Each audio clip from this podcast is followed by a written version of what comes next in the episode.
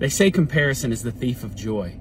And one of the surefire ways for you to have a bad day is to walk around comparing yourself to everyone and everything, or even worse, complaining after comparing yourself.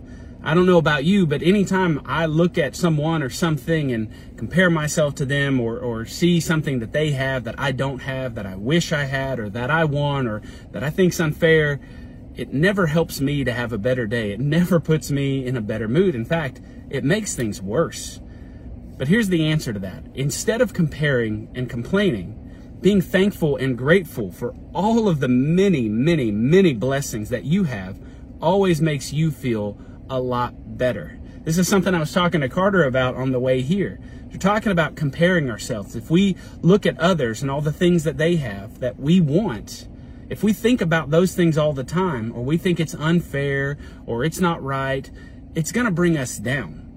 But on the flip side, when we sit around and think about all the wonderful things that we have, all the blessings that we have in our life that God has given to us, that puts us in a much better mood. That helps us out to have a much better day. So, instead of comparing and complaining, let's be thankful and grateful and see if that doesn't help you have a much, much better day.